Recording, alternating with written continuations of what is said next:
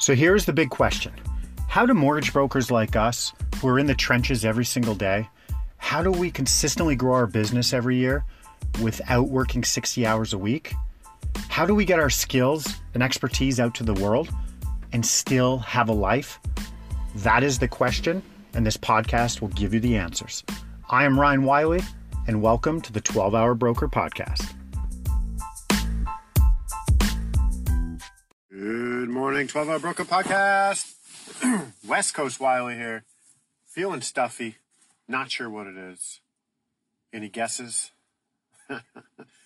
I'm not confirming it is. I have no idea. Anyways, um, Maisie's here. She's about to leave us for a couple days. She's going. We're going. We're going to take the kids to Edmonton. Yep. And everyone's like, why are you going to Edmonton? Well, we have young kids. They're six and seven. And part of their Christmas gift was to go to West Edmonton Mall, which they don't know what that is, and go see an Oilers game, and to go see a bunch of family they haven't seen in five years.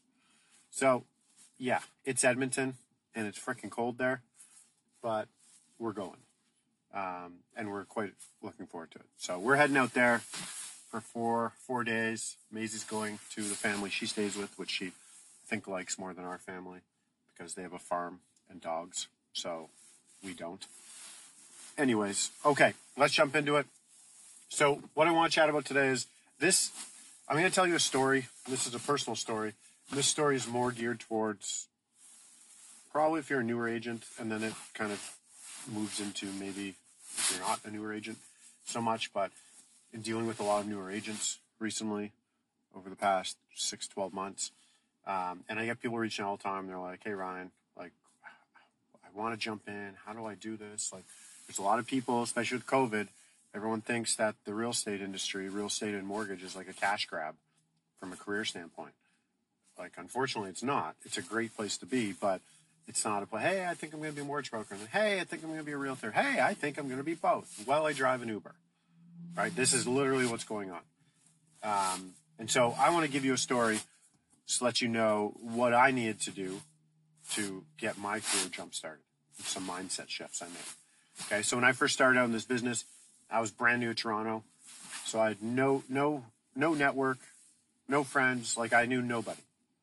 Okay, we moved here with no jobs, no nothing. And this was in two thousand seven. Okay, so it can't be like, hey, I don't have a big network. I don't, I didn't have one.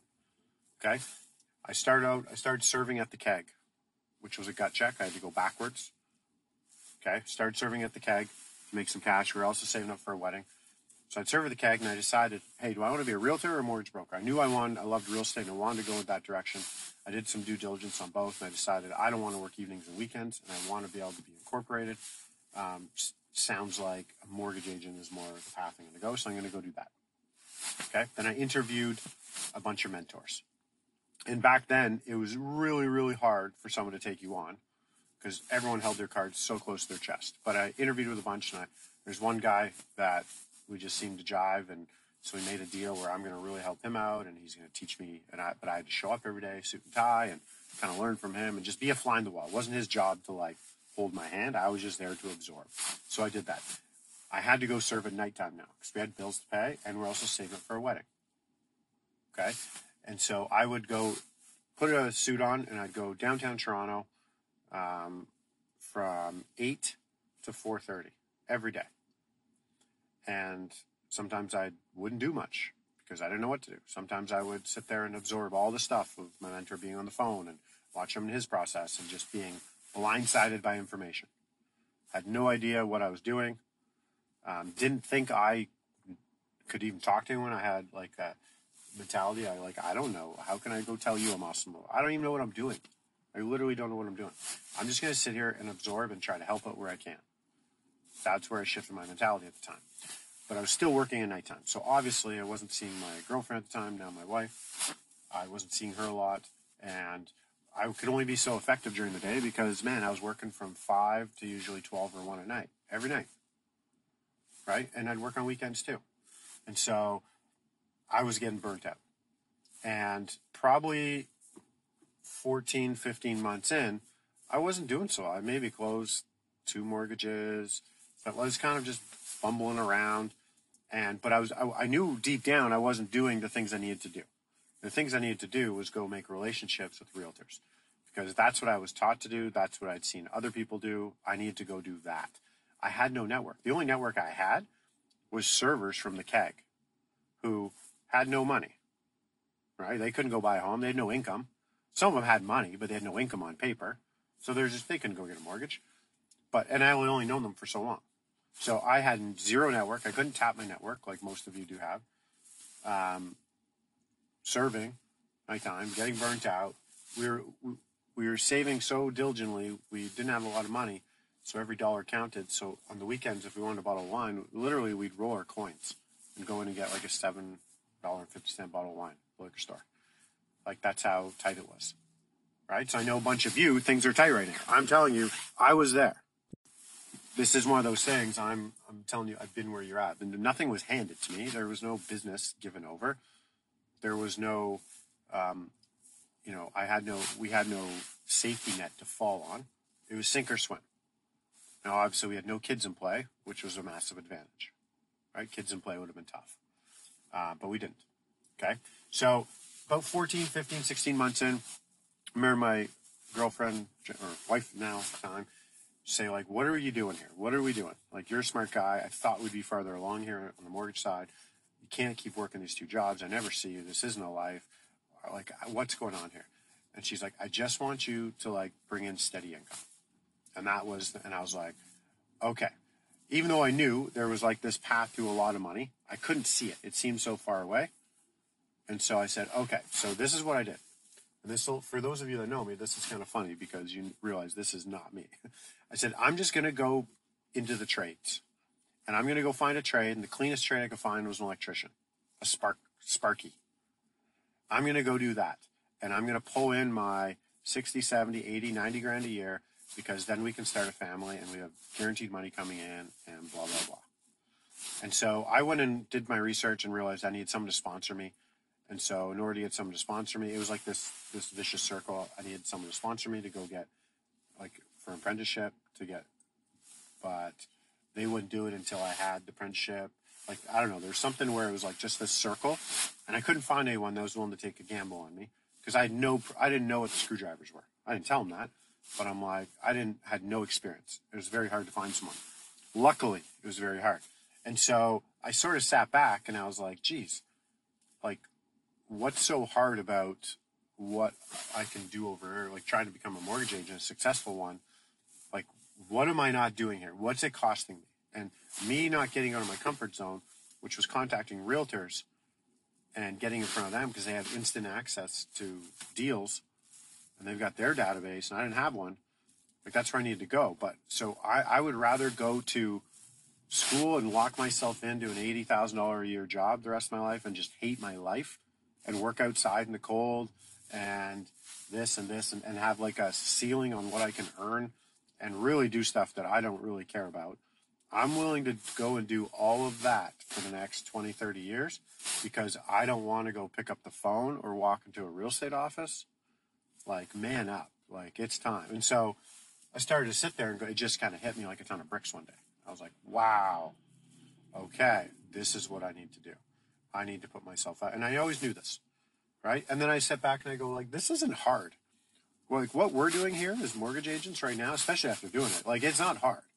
It's all stuff you learn to do and you do it. What's hard is, like, being a roofer. That's hard. Being, I've done roofing. Did it for a summer. It was the worst job I've ever had.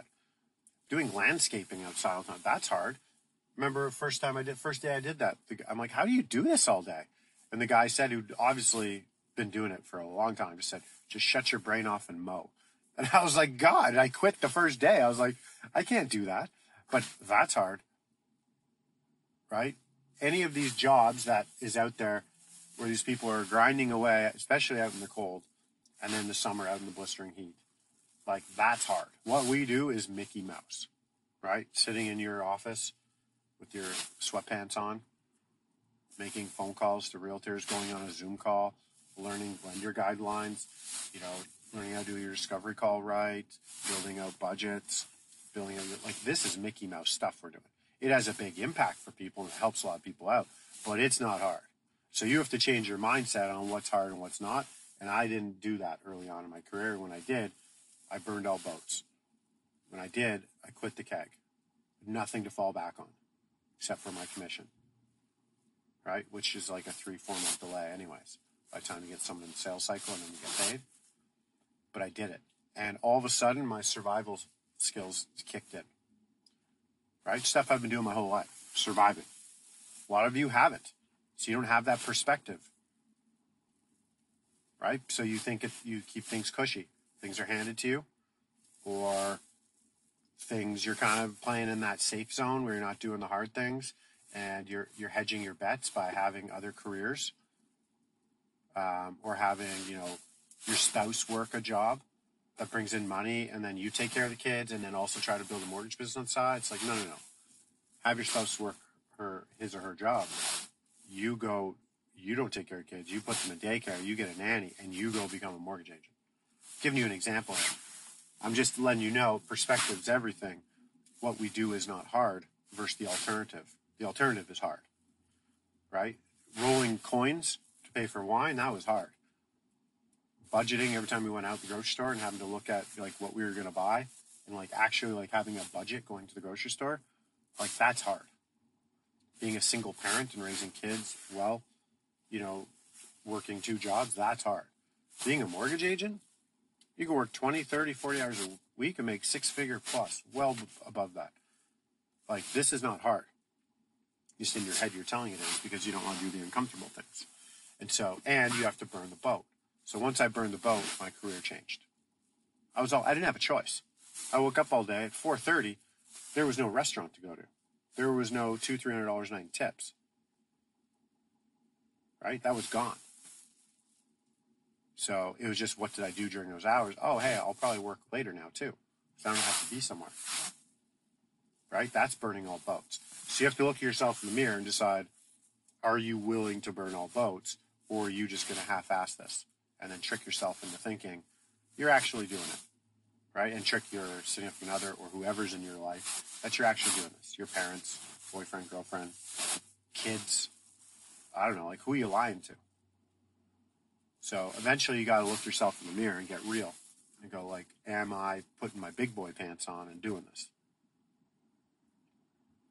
All right. And if not, there's no shame. You shut her down. You go. Go do one of those hard jobs. Go have a hard life. Right? Maybe it'll be decently comfortable, but it'd be nothing like you could create in the mortgage world. I'll tell you that.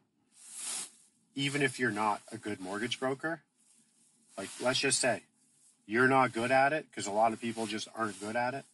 They still do well. They still do better than the hard jobs. Right? So I wanted to share this with you because, like, I wasn't always doing a bunch of mortgages. I was where a lot of you are. And still are, like, right now. I was there, and it wasn't too long ago, right? A little over a decade ago. So I've been there. I know the mindset that you have, and I had to, like, get real and go, what's the alternative? Like, am I not going to be able to live in a home in a nice neighborhood to raise a family because I didn't want to pick up the phone and call a realtor? Is that what I'm going to tell my soon-to-be wife? Why we can't do this, and why we're going to have to make certain choices in our lives because we don't have the money to do the other things because daddy didn't want to pick up the phone. Like, is that literally what it is? I didn't want to pick up the phone, so now I'm impacting all of these people's lives that are, all have my last name because I didn't want to pick up the phone, right? Or I didn't want to get out of bed early to do X, Y, and Z. Right? So there you go. I wanted to share that with you. Um, mindset's king. Like, mindset's everything. It seriously is. Like, without the mindset, if you're going into this thinking you have nothing to offer someone, it's very, you have an imposter syndrome. It's very, very hard for you to get your career going. So you have to dig deep within yourself and figure out, why are you different? How can you actually help people? Like, save them from themselves? Like, I'm here to tell you, with just very little training at the at the front end of being a mortgage agent, you're already better than the advice that they're getting walking into a bank. Okay, so if you can get your head believing that, And if not, you need to focus on that. You need to break down your your value propositions that you're bringing to the table. Like, what are they? And then you need to believe in them. And then that will give you belief to go approach people to tell them why you're different. And your value propositions when you're starting out, like, you're going to go create these, but it could be your communication just kicks ass. I have kick-ass communication. My turnaround time on response time, keeping the clients involved, close on time, mortgages, like I'll make sure you have a team behind you. If you're out of brokerage, you have a team behind you. You can use them to help you believe, right? You've got the support you've got. Um, if you do budgeting for your clients and you walk it through video, hey, I tell a story. I tell your clients a story and I give them confidence to be able to understand all the moving parts, all the numbers, and then to put offers in and be comfortable with their decision. Like, I give people confidence to do that. But I, it's because I show them. I don't tell them. I show them stuff. All right, so you have to come up with whatever your value adds are. And it can't be I have access to fifteen lenders. That those days are gone where that's a value add. Everybody does. I know the banks don't, but just don't say it. That's not, I don't believe it, even saying that right now. I never tell clients because I, I don't believe that. I do have access to them, but I'll tell you right now, I don't use them. So I can't go tell you that I have, I, I have access, but it's just, I feel like I'm lying to myself and you. But my other value adds are, I have one point of contact. You have my cell number, I'll pick it up, right? That's something you can have right out of the gate. It's my cell number, you pick it up. I'm not going anywhere. The bank, you don't know who you're dealing with. Sally might be there today. You don't know if Sally's going to be there in four or five months. I'm not going to cross-sell you on a bunch of stuff. I'm an expert at mortgages. I'm not teaching. I'm showing you how to get a credit card or asking if you want a credit card and, you know, the insurance and house insurance and car insurance and loans and, like, R S P law. Like, I don't do that. I don't want to. I can't be an expert at everything. I'm an expert at mortgages. And me and my team, we rock at them. So that's what I do. Right? So when you start reciting that stuff back to yourself, you start talking about it, what you, how you're different. Now that's just going to come through in how you talk to others, and they're going to start believing it. And then the business starts coming in, or at least the opportunities for business start coming in. Okay? So I wanted to share that with you. That's it. Um, more of a mindset thing today. I've been where you're at. Um, it's not fun, and there's a better way to do it. Okay? Um, five texts today, kids, because it works. Peace out. This is an I Love Mortgage Brokering production.